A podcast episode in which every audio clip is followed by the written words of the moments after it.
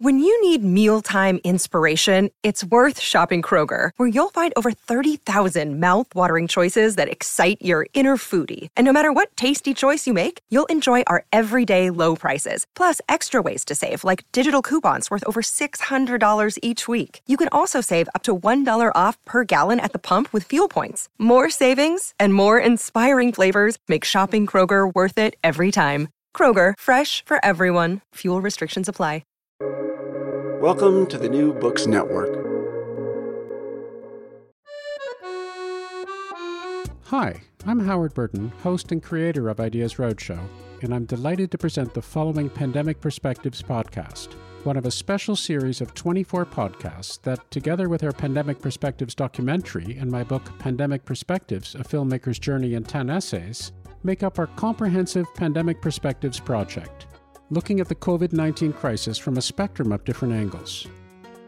Today's Pandemic Perspectives podcast features internationally renowned neuroscientist Miguel Nicolelis, who found himself suddenly returning to his epidemiological roots when he became trapped in his native Brazil when the pandemic exploded in early 2020.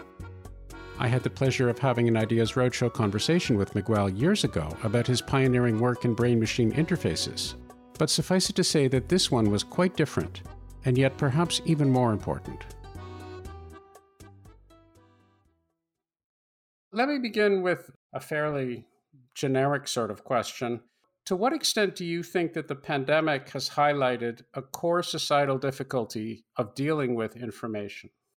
Well, I think the pandemic, among other issues, brought to the forefront exactly the crisis that we are facing for a few decades now, that has basically peaked in the last decade or so, in which uh, it has become very difficult for the general population to assert or to judge what is true and what is not, because uh, of fragilities that we know we have, you know, in terms of the way our brains operate and how peer pressure can can generate alternative realities very easily uh, because the way our brains function this problem has now reached a level in which it, has become pretty lethal because a lot of people died during the pandemic because of misinformation, particularly people that believed that there were uh, alternative treatments that could be used that, of course, didn't exist, or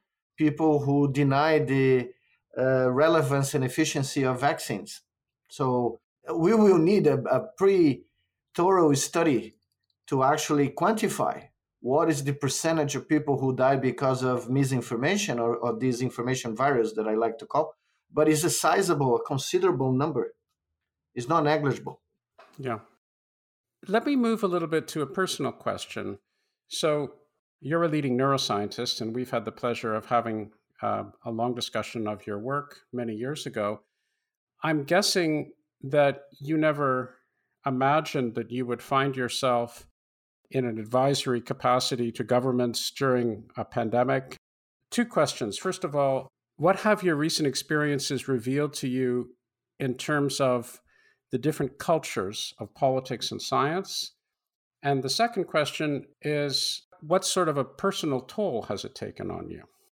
Yes, first, uh, you're absolutely right. I, I, as I mentioned to you before, I came to Brazil to visit my family here in February of 2020 and got trapped here, you know, because by the time the pandemic exploded in the US and in Brazil, I couldn't leave. There were no planes and uh, the uh, Brazilian airspace was closed. It, it was, it looked like a sci-fi movie. And in the middle of that, uh, I was invited. I was here, trapped in my apartment in Sao Paulo, and uh, I was invited by a consortium of nine governors from the northeast of Brazil to lead a, a, scientific commission to advise the nine governors, which is equivalent to Great Britain. If you if you put the area and the population together, uh, it's about 68 million people. You know, the size of Great Britain, uh, with the difference that the British committee had a million dollars a day as a budget, and we had zero. So I had to recruit scientists all over the country. We created a virtual panel of about 2,000 scientists around the, the Brazil and uh, in, including some people abroad. And we, out of nothing, created an advising body with many subcommittees which probably was one of the largest scientific committees in the world if you put the whole thing together.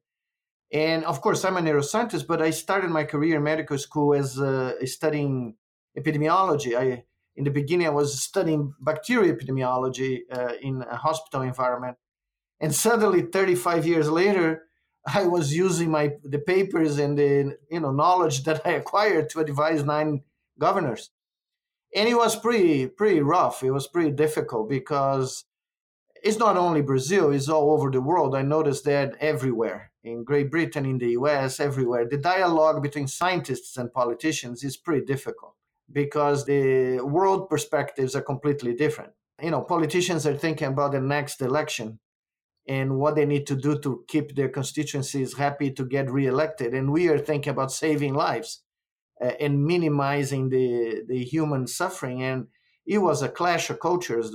And at a certain point, it became pretty, pretty tense. Luckily, uh, my colleagues in the committee were very supportive, and we, we had a very unite, strong opinion that I think during the first wave helped smooth the wave in Brazil. The cases were spread out over several months, and that avoided the collapse of the uh, hospital, the health system, the public health system here. However, by the time we got to the beginning of the second wave, that we alerted the governors in November that it would happen about in February or March in Brazil, the models were pretty clear. They didn't they didn't have the same appetite for our recommendations, and there was an explosion you know march april is the uh, I, I say that is the 60 most deadly days in brazilian history. Uh, we had an excess mortality of close to 300000 people in that period which is unprecedented in brazilian history. You know brazil never had any major war never had any major you know catastrophe and this was incredible and uh, at that point i realized many things. First is that certainly we don't have a, a global business plan for the dialogue between science and, and politicians. This is doesn't exist. I mean, these these meetings that occur, like the climate meeting, is all for show. Is all for you know. In Brazil, there's a, a great expression that came from, from the imperial days, the monarchy days in the 19th century. is all for the English to see you know, the, uh, uh, you know, uh, is like uh, the Brazilians would do something to keep the English happy in the 19th century, so they wouldn't come to this part of the world, but there was nothing behind it, you know, and uh, and that expression applies pretty well to the pandemic and to the climate issue and everything. But on the other hand, I also see in science a certain type of rigidity. Some scientists resist to the notion that we should talk about science to openly to society, and I felt the backlash too some people writing to me, What are you doing? Why are you doing this thing? I said, Well, I'm trapped in Brazil. I cannot leave and I can help do something. We're running models in my home computer. Uh, I had uh, students, graduate students, postdocs all over the country running models for our committee, and we are doing something trying to pressure these governors to do the right thing. So, what can be more useful as a scientist at this moment? Oh, no, but you are you're not doing your research program. I said, well, my research program is meaningless at this point. Uh, I can resume that at any point, at any moment. And I felt a lot of pressure from, you know, the academic world, including my own university, you know, and that was pretty disappointing. It was pretty shocking, to be honest. Uh, because to some some degree, I say that I, I mentioned to you, Howard. I say that in my book that everything is becoming religion in the world. Every major social movement, being science or politics or looks like a religion. You have to have the Messiah, you have to have the dogmas, you have to have the truth, and you have to behave in a certain way. It's an incredible phenomenon that I, more and more I look at, it seems you know pretty realistic. The bigger human social organizations become, the more religious they, they turn to be. In, in the term that you cannot challenge these dogmas or the Messiah or the or the behavior, the common behavior. So I felt that pretty strongly. And the toll it took to me is, I told my my son the other day, my son's in in North Carolina. I have been in I, in my apartment for 20 months, uh, probably the longest quarantine of a scientist in the world, because the situation in Brazil was pretty serious, and I was deeply involved into this process. And a few weeks ago, I decided to go to the coast to another small apartment uh, just to stay in front of the ocean to see a different scenery because I mean, São Paulo is like New York. I'm in the middle of Manhattan here, surrounded by huge buildings and you know traffic and everything. It was incredible when I got to that little place, even though I didn't leave the apartment the same way I'm, I did in São Paulo. Just by seeing the ocean and having a completely different view, I was able to decompress a bit because it was extremely tense. Every time I had to meet with these governors, it was like you are going back to to a, a, a, a test, you know, an exam in medical school, and you need to explain the basics. You need to explain what is an exponential curve, and you need to tell these guys, look, you're going to have people dying on your streets if you allow uh, schools to go back or if you allow the economy to resume. And mercifully, for about a year, they listened to me, but then afterwards, they the pressures, the lobbies were too powerful, and I saw I saw a different way in which politics works. I saw from within, and something has to be done. And that's my conclusion. We need to change completely. Yeah. So I'd like to uh, press you on that and get your views on on what we need to do and how feasible that might be. I'd also like to talk a little bit later about this notion of what needs to be changed on the scientific side. That's intriguing. I've had my own experiences and i'd like to share those with you and get your reaction about trust authority religion or religious aspects as you as you allude to. So i'd like to come back to to all of those points. But uh, before i do i know you've written extensively about not only the importance for coherent responsible and informed public policy at the local regional and national level you've also talked about the importance of genuine collaboration at the international level. Specifically with respect to the pandemic, there's this idea that if the world doesn't act coherently in such a way that there are pockets of the world where the virus can continue to be transmitted, it can continue to mutate, it can continue to wreak all sorts of havoc, that's not only a sign of moral culpability in terms of the of planet Earth, it's also not very enlightened because that's against everybody's self interest. So, this is all to say that I'd like to get a sense from you. I know you've written lots of things about this. I'd like to get a sense from you about the failings that happened at the international level, what should have been done differently, and what might we have learned from the experience in such a way as to structure things better going forwards? Well, basically, the equation is very simple. We are dealing with a collective organism, an organism that doesn't recognize borders, doesn't recognize differences in, re- in race, religion, political ideology, economic models, nothing. It's an organism that at an individual level doesn't exist. Some people debate if a virus exists at a single particle level. So the virus only way of surviving is to spread and mutate it has to infect as many hosts as possible, hosts that are amenable to the proliferation of this collective organism, and it has to mutate to survive potential defenses that this host creates. So, any military analyst would tell you that in a war in which you are, you are facing a distributed enemy, you cannot face this enemy locally by itself, by yourself.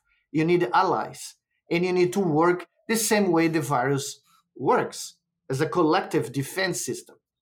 And the collective defense system would be a global strategy, which we never had. Each country decided to do whatever you wanted to do by itself. And each country created the conditions, the uh, best optimal conditions, not for fighting the virus, but for fighting its own political economic context. That was the priority. The priority was the local parameters, not the global fight. And what did you see? We saw uh, rich countries trying to get rid of it by vaccinating people as, as fast as possible and, and forgetting that you don't win a pandemic just with vaccines, particularly with a virus now that uh, yesterday a British scientist suggested that Omicron, the new variant, may be the most infective virus around at this moment in the planet. I don't know if that's true for a fact, but it was I, I was pretty shocked to read that in the Guardian. Okay, so we never acted as a collective defense system, and when we abandoned Africa or poor countries to their own local minimal ways to fight this pandemic, we basically left an open door. We got we got flanked by the virus. In military terms, we basically got flanked by the virus because our right flank was totally exposed. And that's what people don't understand. A virus that mutates in South Africa, as we saw Omicron, in two weeks, it was capable of doubling uh, uh, the number of cases, daily cases in Great Britain, from 49,000 to more than 100,000 a day. Because, of course, we live in a hyper connected planet.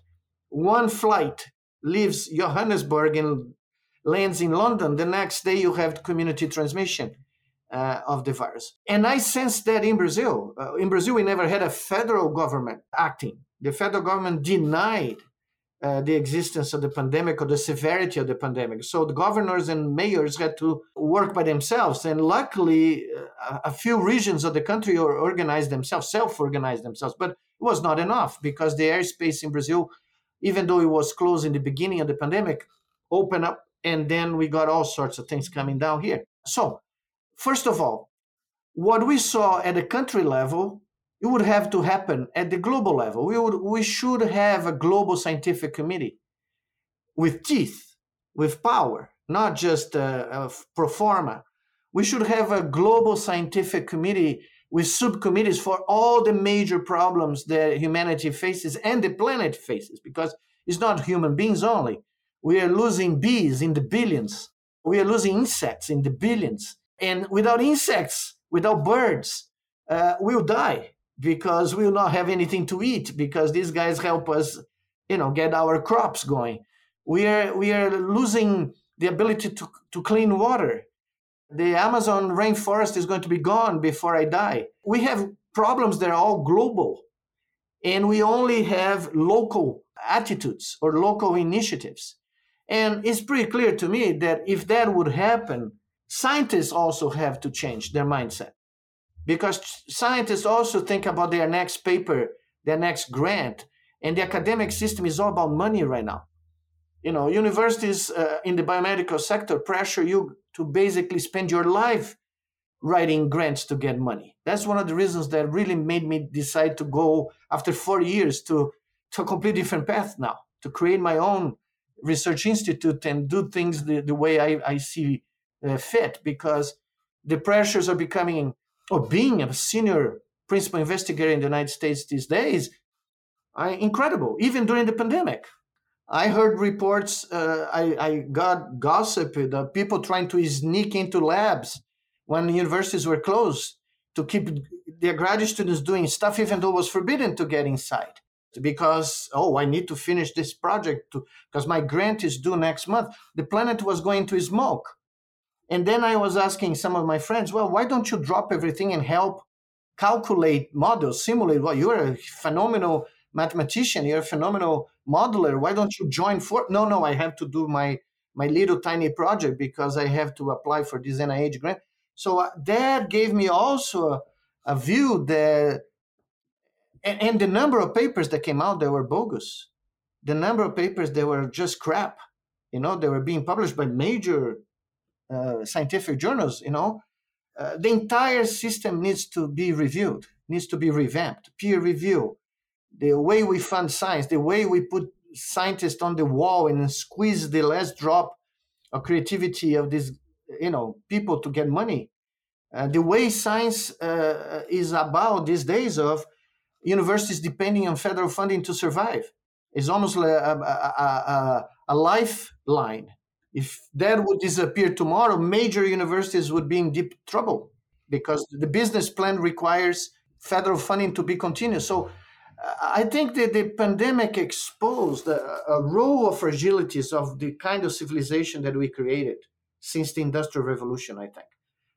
Of course, prior to that, we had major problems, but the, the Industrial Revolution and the digital revolution have created a variety of, of weak links uh, look at the logistic problems. that we're having in the world. I, I was in, the, in a city for a few weeks that is uh, next to the largest port in Latin America, Santos. So I was with my binocular and my software tracking the boats that were coming, and it was incredible. I, ne- I, I know this city my entire life. Since I was born, I used to go there. I never seen so many ships trying to get to port and not being able to. It was a traffic jam in the largest port in Latin America. And this is the same thing in Los Angeles, in Shanghai. The logistics of the of shipping logistics was completely disrupted by a piece of lipid and protein and a, and a little uh, RNA, you know, inside. Think about it. so it's a multidimensional problem, and we don't have the tools, the global tools. The United Nations, what the United Nations did, nothing the World Health Organization every day warned, but who was listening?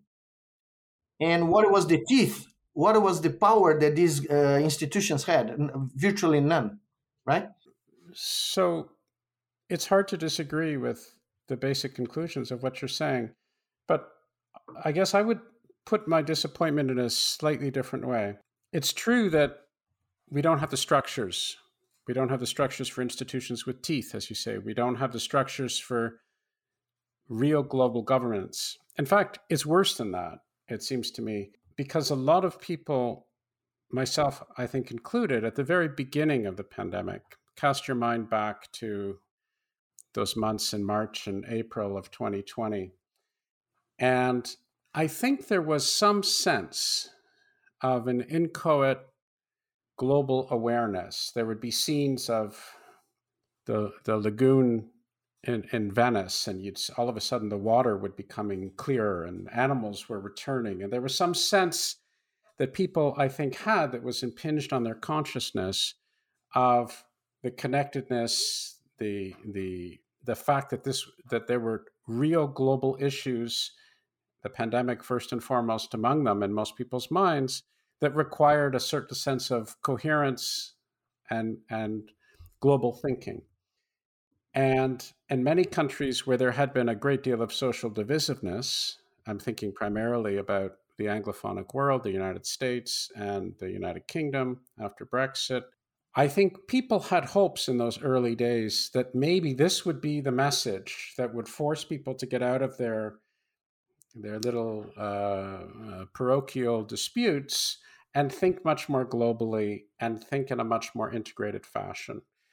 And I think what we're seeing now, I can't speak to Brazil and I'd like you to comment on that, but certainly what we're seeing now in, in those countries is anything but a large scale, international, coherent, non parochial approach. I think people have been steadily hunkering down into their own trenches to an alarming degree. So when you say we don't have these institutions, I think that institutions with teeth, we don't have the structures. I would concur with you 100%. But for me, the problem isn't the lack of institutions, because institutions can always be built or cobbled together or what have you.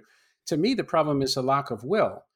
And, and as I look at the world around me, I see not only a significant lack of will, I see uh, a, a, precipitously declining lack of will from not a very great height, but it's getting worse and worse and worse.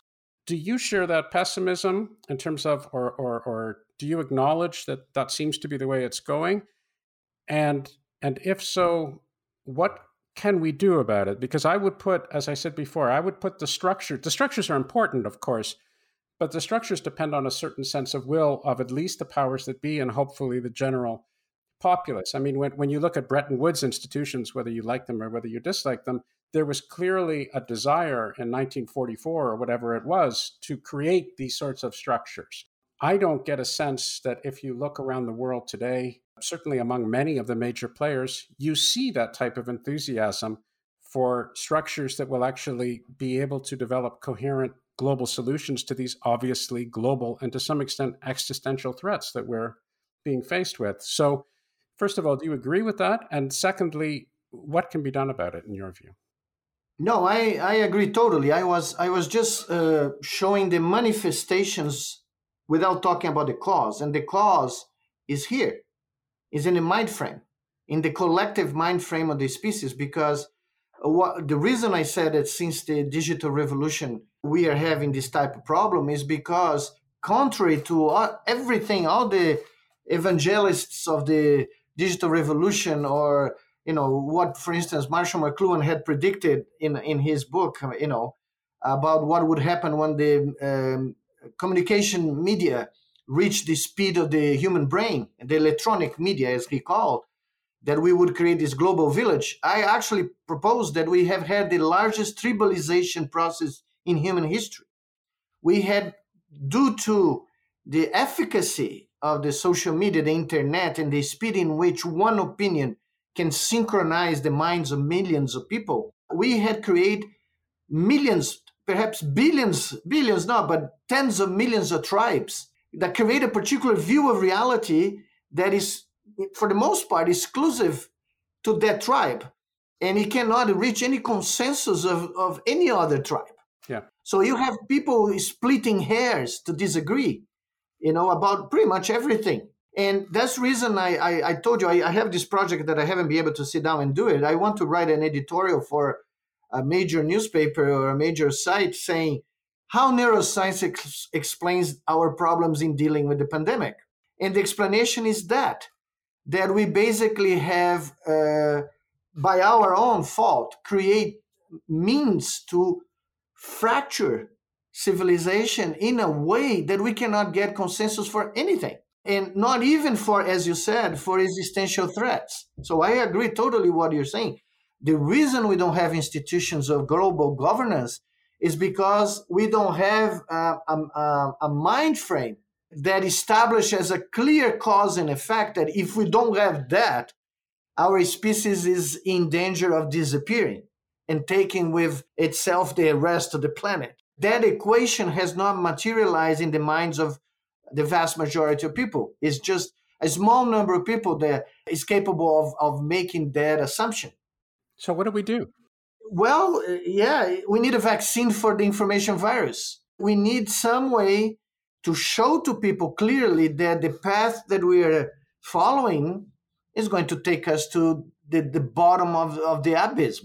We are already on the edge of the abyss. You know, the Economist just released a study today. I don't know if you've seen it. Hmm. The exceeding deaths since the pandemic started, meaning the total number of deaths that happened uh, globally since the beginning of the pandemic exceeds the averages of previous years in 18 million people.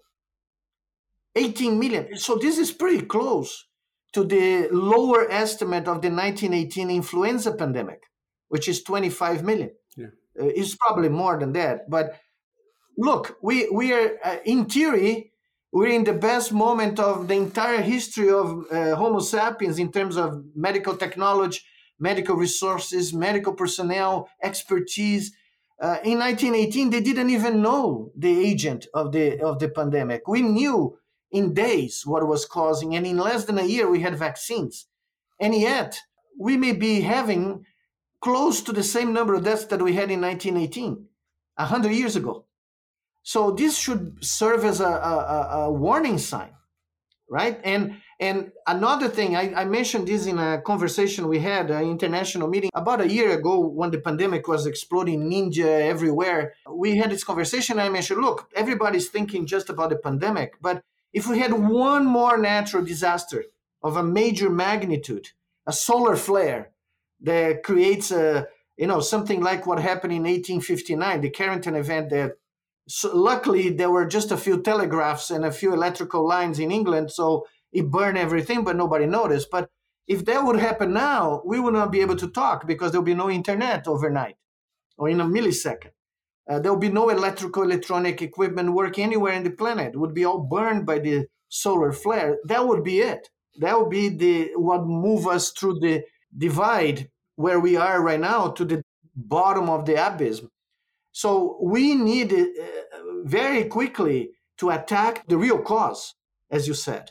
And the real cause is we created a mind frame for our societies, particularly in the West, in which the egotistic hedonic behavior is determining policies. Oh, we cannot close shopping malls to preserve lives because people have to buy stuff I see this in Brazil. Uh, you know, uh, we have here, you, you probably know, one of the largest parties in the world, Carnival. Yeah. Last year, I was on national TV every day telling people we cannot have Carnival. It would be a, it would be a genocide. We would lose because we are getting at the beginning of the second wave. It was exploding all over, and mercifully, they canceled Carnival, which was almost like a national declaration of war because yeah carnival is like for some people in brazil is like life or death. You need to have it. It's four days of uh, collective national therapy. But this year we are already in this debate again. And we, we the scientist, scientific community here saying look it looks like we are going to have another wave. We cannot have carnival again. I'm sorry. It's too risky. You know omicron is just getting into brazil now, right now and some governors have heard it, but others have not. And the main state for Carnival is Rio de Janeiro, where millions of people converge to the streets. And Carnival now is is is uh, uh, is going on. Is going to happen. At least today is uh, approved, and it would be crazy. Okay, but you see, the mind frame is I cannot live without four days of Carnival. I, I would risk my life, the life of my my family, my relatives, the community around.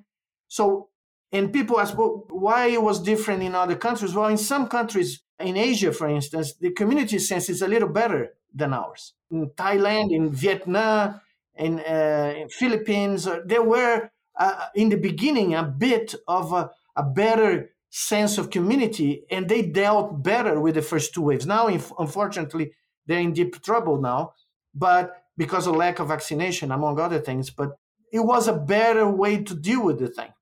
In the West, we went, whoa, I cannot be without my pub. The British, oh, I need to go to the pub. Oh, I have to go to the nightclub. And look what happened. They have Liberation Day. Did you, did you see this Freedom Day, July 19th? Uh, don't don't get me started. Don't don't, don't yeah. get me started with the British and their Freedom Day, because that's that's a whole that's a whole other conversation that, that because you're going to make me kill myself before the end of this conversation. Don't do it. Don't do it. but there's one interesting thing. They they just did a poll this week, and 46% of people who voted for Brexit changed their minds. They realized that Britain is worse off a year after Brexit, and they realized that they were manipulated into voting for that.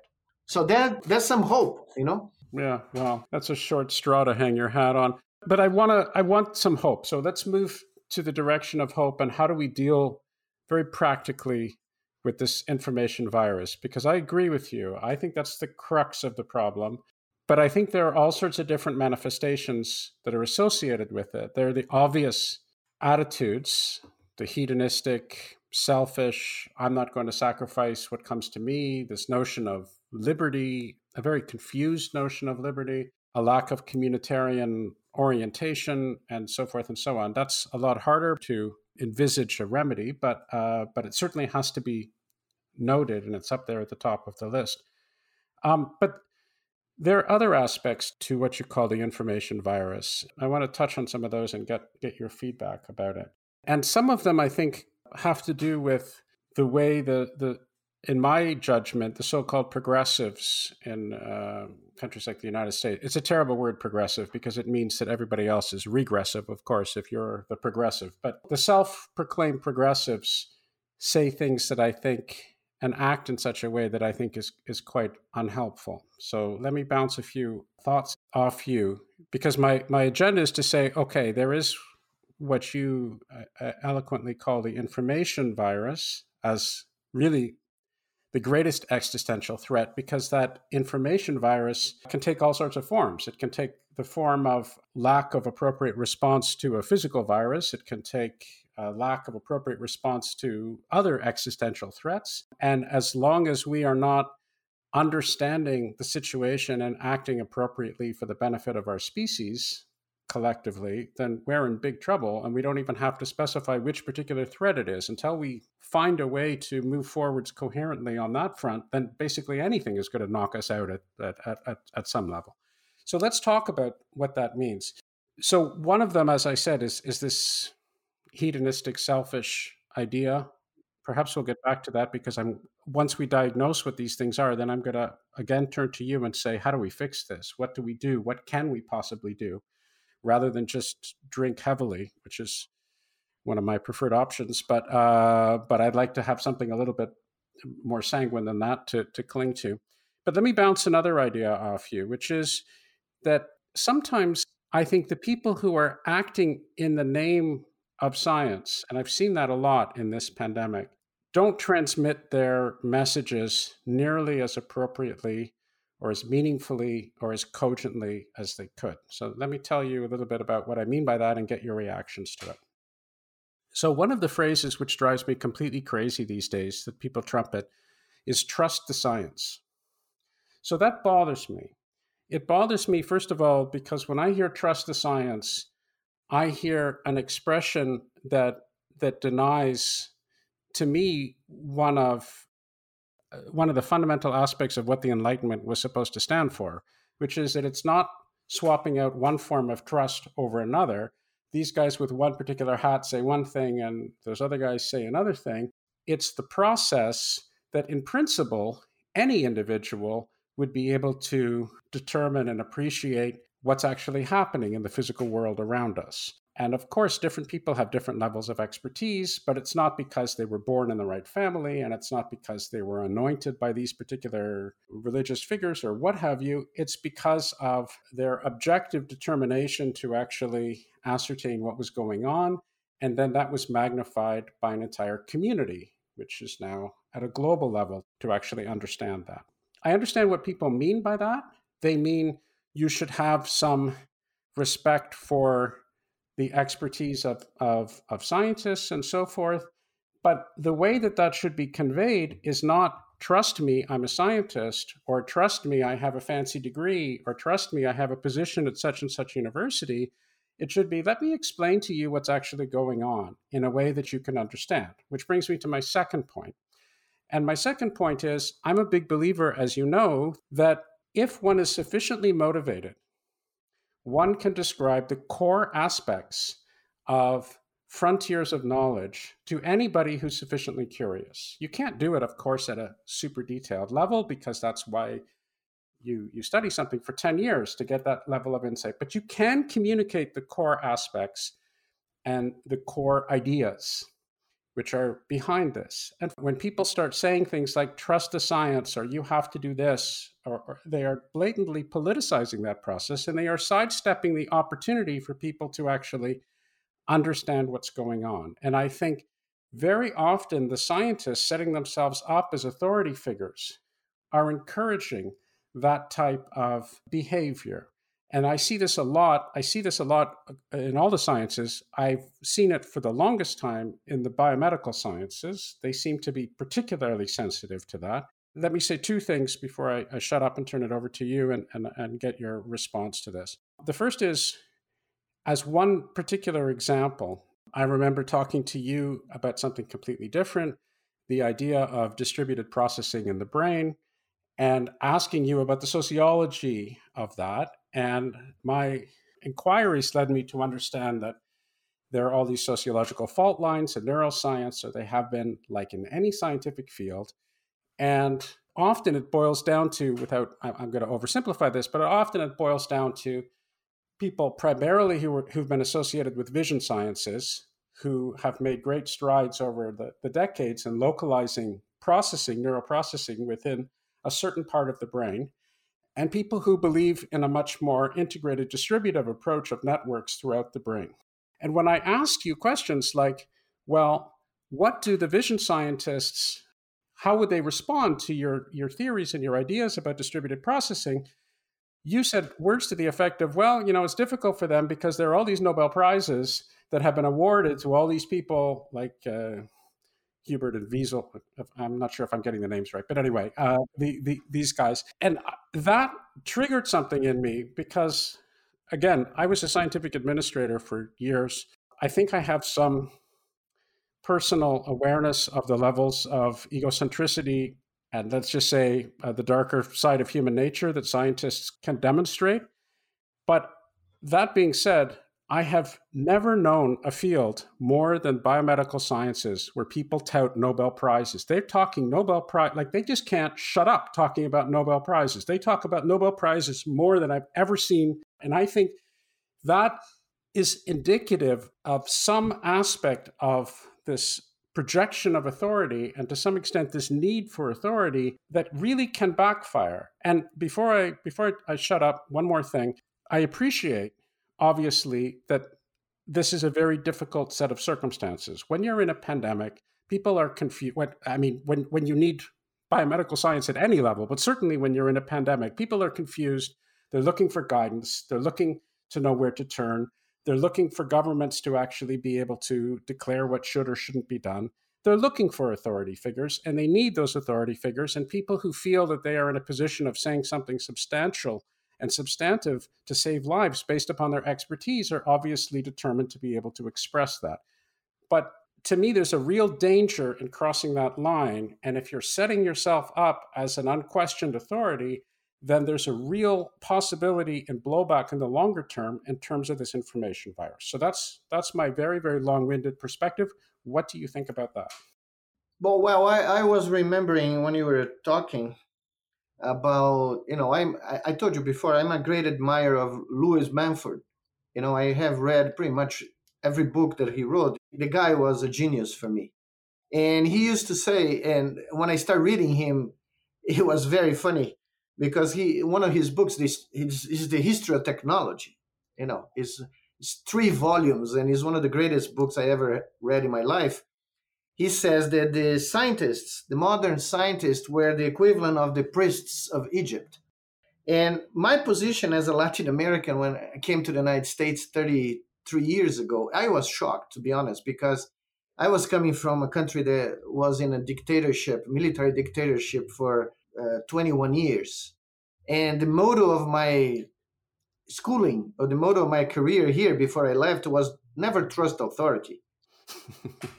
trust what is, you know, proof to be real, yeah. not authority. I got to the United States with this complete mind frame of I don't care if you're from Harvard, if you won the Nobel Prize, if you are the dean of the medical school, unless you prove to me that what you're saying makes any sense. I and what I found in American academia was, in British academia, I have to say, European, was completely the opposite. People would come to me and try to say, no, you're wrong because I'm the student of whoever and I'm from Princeton. Oh God, you know, I love Princeton. I went there a few times, a wonderful place. But I never, I never, I, I lecture at Harvard many times and I never got, and I have to tell you, this is a funny story. I, my first talk at Harvard, uh, David Hubel walked away really? in the middle of the talk. And at the end of the talk, someone said, well, how did you feel? Hubel walk out of your talk. This he disapprove everything you says. I could care less. I mean, who is who is he? He doesn't pay my bills. You know, he doesn't do my experiments. Uh, he he could have, if he would have done my experiments and see what I saw, he probably would convince himself. But if he doesn't by what I'm showing, that's his problem, not mine. And he can walk away in any moment. And in fact, I, I was very vocal down in Brazil because uh, Brazilian TV and media start putting YouTubers that got a PhD or a postdoc or did a postdoc for a year, and suddenly they are authorities talking about the pandemic. And I was saying, look, let, let me put it that very clearly. It's not, as you said, trust science, like if this is religion or a Bible. No, we should, oh, my phrase here is let's use the scientific method.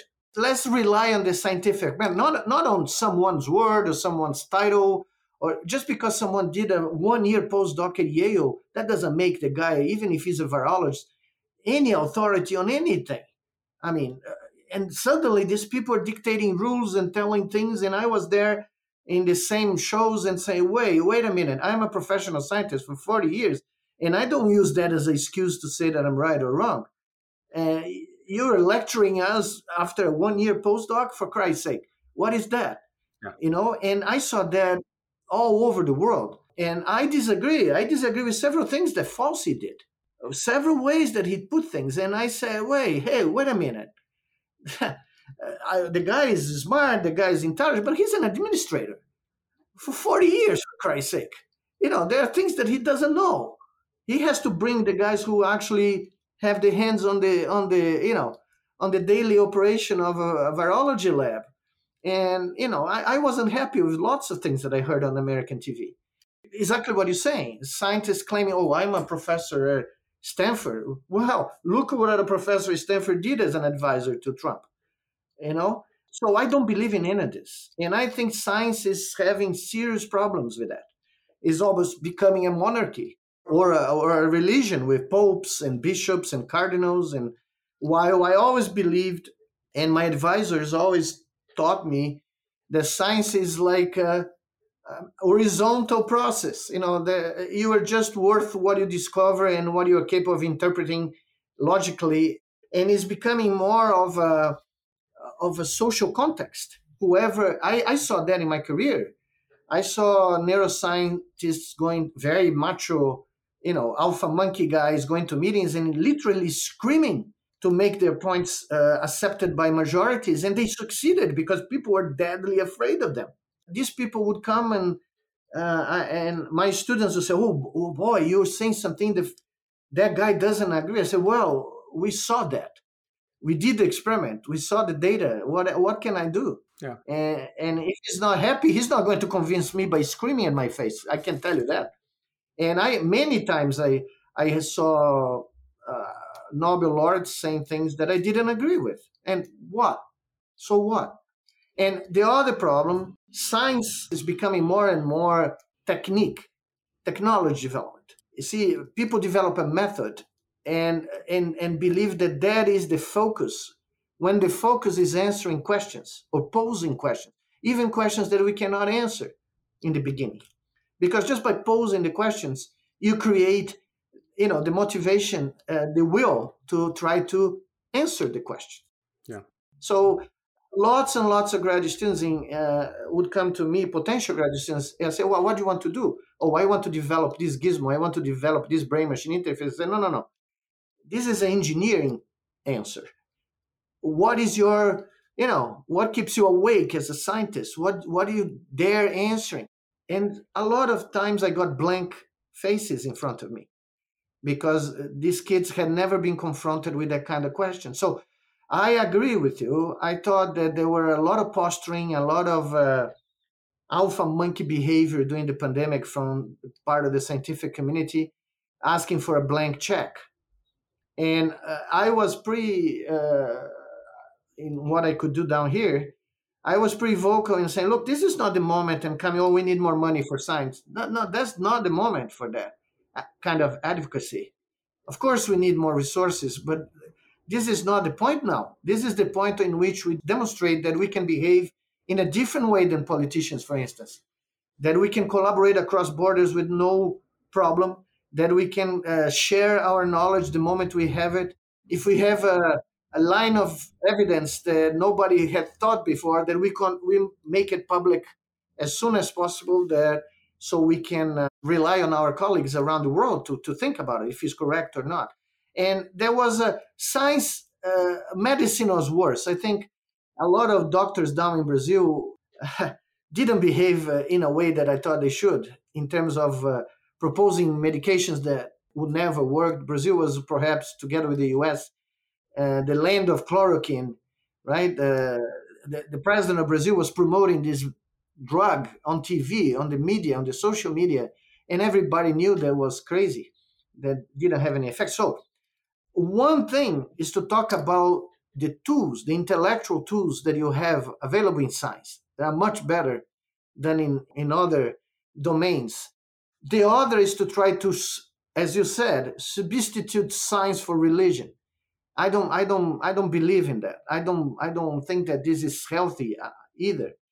And one thing I wanted to tell you to finish is this goes into the theory that we discussed before in other conversations that as a species, the abstractions that we have created out of our brains, our collective brains, have become much more important than tangible aspects of survival of the species.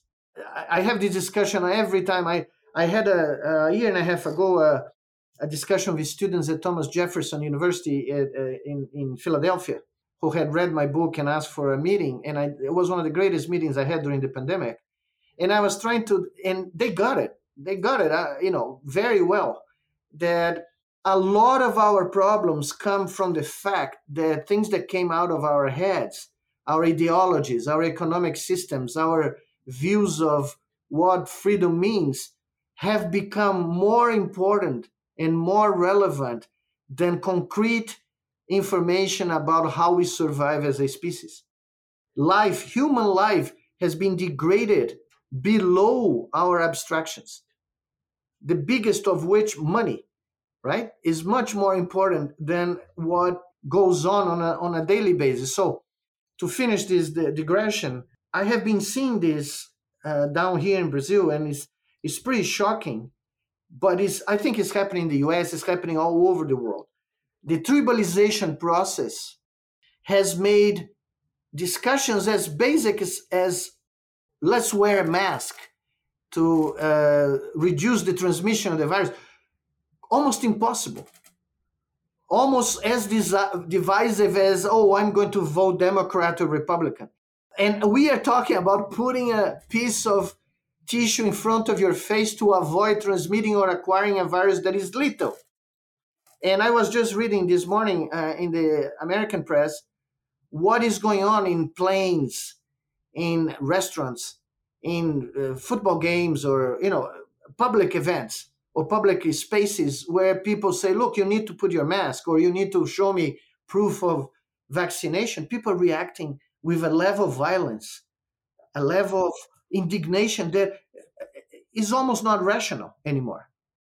I actually think that the solution for the information virus, there is a long-term issue that is education, of course, uh, science is unknown to the big public.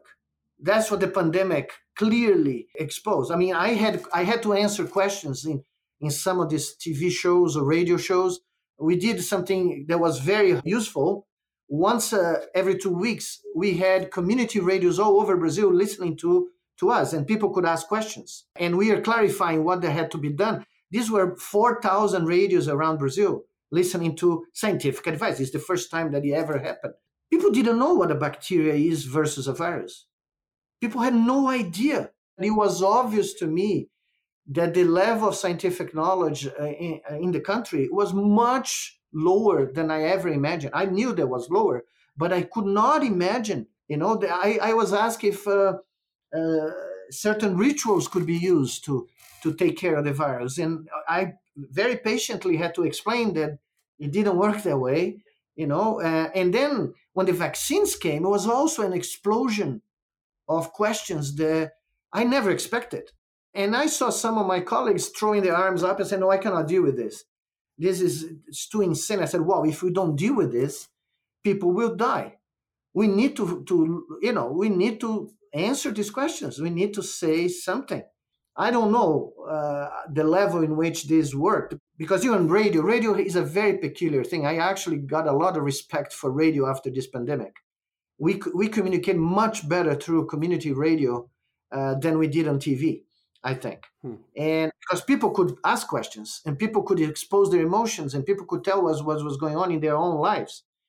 Uh, and what is clear to me is that scientists live in this bubble our bubble, the one that I live for 40 years, the academic bubble, and they have very little contact with real life, in, in, particularly in these moments like we had in the pandemic. And this gap had to very quickly be reduced by scientific communities around the world.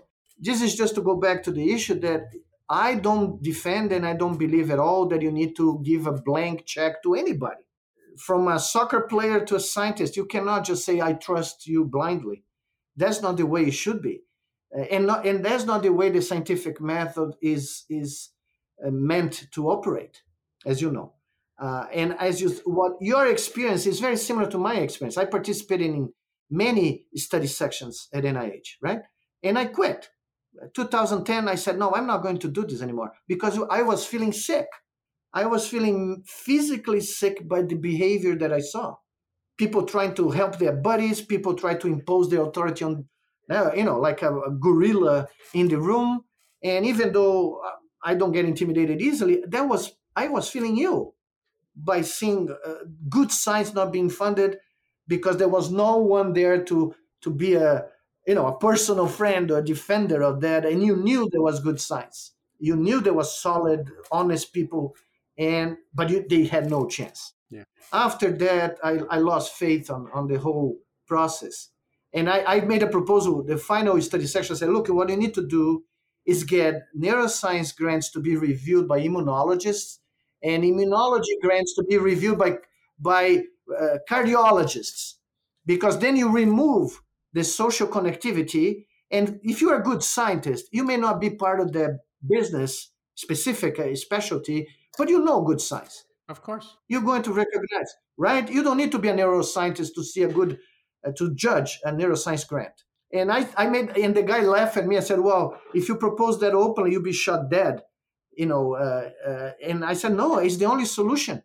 You need to randomize uh, the social connectivity because that's what is deciding the game right now." And so, in that sense, I actually to to conclude my rant. So, I'm following your lead. I, I'm, I'm, I'm and I don't drink. The problem, Howard, I don't drink, so I, I, I have to verbalize my anxiety. Was I drinking? Was I drinking when I was ranting? No, no, Did no. You see me drinking? No, no. You said, you said heavy drinking is an option for me. It's not. You know?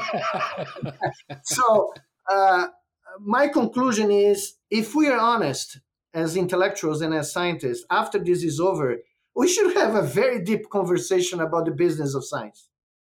We should really examine and review all the processes and all our you know priorities and what we do as professional scientists because the pandemic exposed a lot of problems a lot of conflicts of interest a lot of serious issues.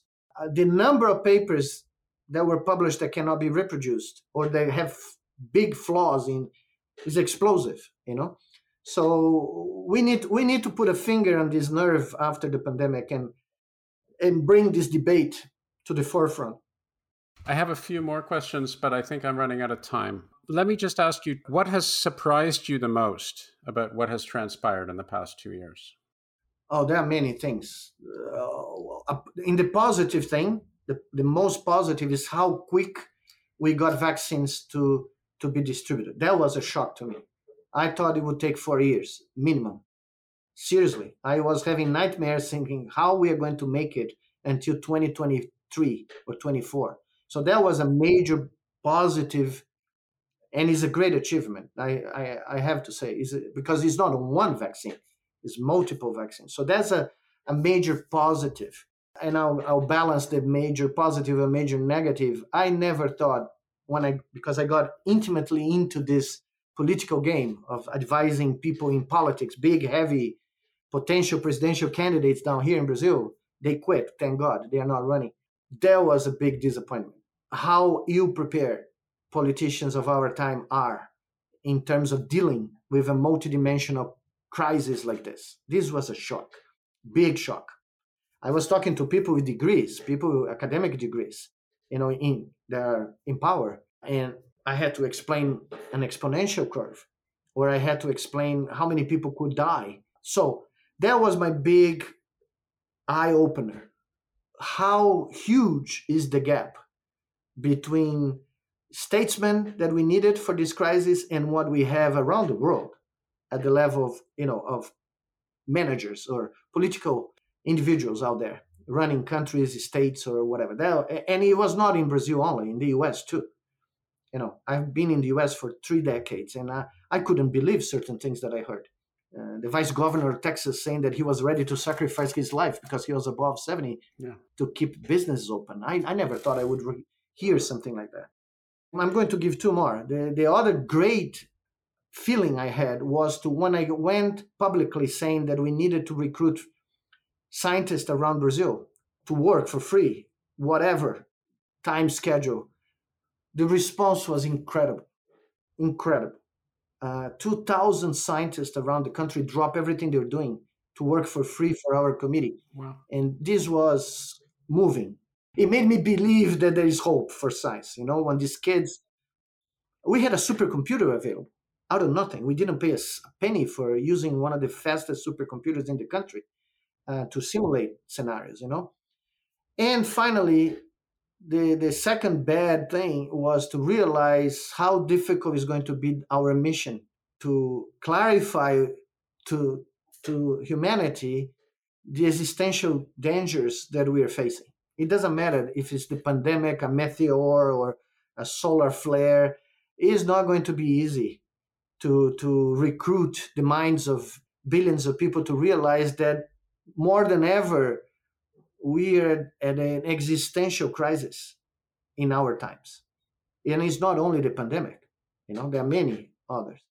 And this is this is a major challenge. That's reason I, I believe that we should have at a global level a scientific structure, independent, funded by governments, to work independently to clarify and to be trusted. You know, we need to build trust on, and it's not only scientists that should participate in this thing, intellectuals of all sorts, educators. We need to create trust in something to be able to convey this vaccine, this information of vaccine to people, because people don't trust anything anymore. That's that's the major challenge in, of our time, in my opinion.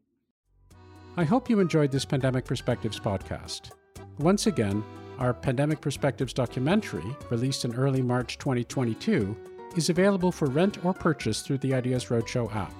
While the accompanying book, Pandemic Perspectives A Filmmaker's Journey in 10 Essays, is available in print and ebook through all major book distributors and an audiobook on the Ideas Roadshow app. See ideasroadshow.com for more details.